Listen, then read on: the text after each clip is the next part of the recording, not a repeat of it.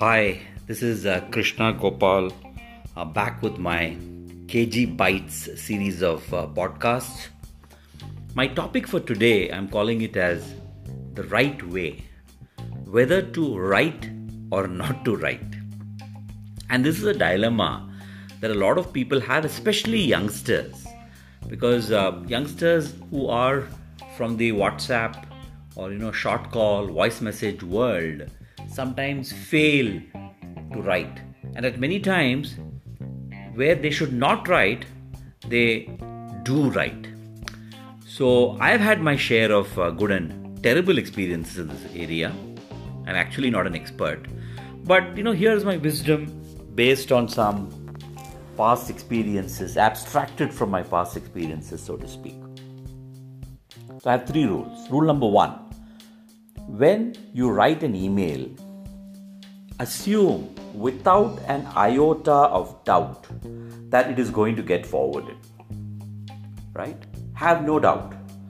So, accordingly, do ensure that the contents are appropriate to be read by someone to whom you did not intend to send this email. Okay, so just sit down for a while, think about the various kinds of audiences to whom you did not intend this email to go, but it will reach.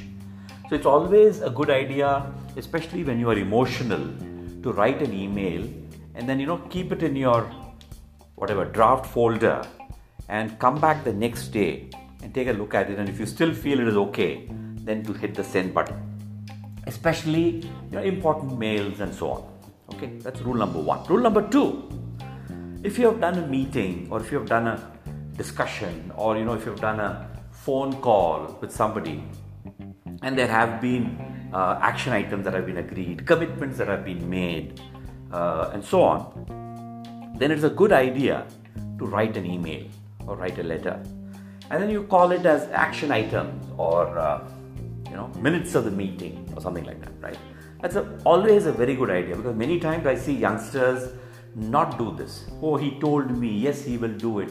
Hey, man, confirm it, write it down, send an email. Right? So that's very important. And the last rule, rule number three, is if the subject that you're writing about is more around complaining about your situation or your work or about someone else, unless, of course, it's a harassment issue, never, never put it in writing.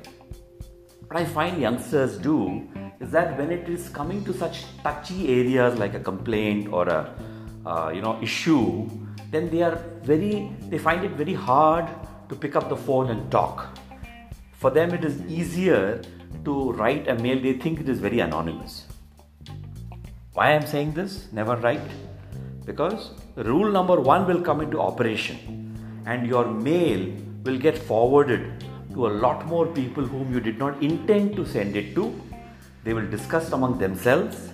You will be branded as a complainer, or worse, branded as a troublemaker. Right? And by the way, rule number three is applicable not just to emails, but is also applicable to WhatsApp messages or SMSs. Because it's very easy to cut and paste a WhatsApp message or an SMS into an email and forward it that and send it to somebody else. And then you know, they'll discuss among themselves and you will get branded. So, ladies and gentlemen, be careful what you, with what you put in writing, how you word it, and get to know your rules right. Rule number two is important when actions have to be minuted, when commitments have to be minuted, but otherwise, be careful.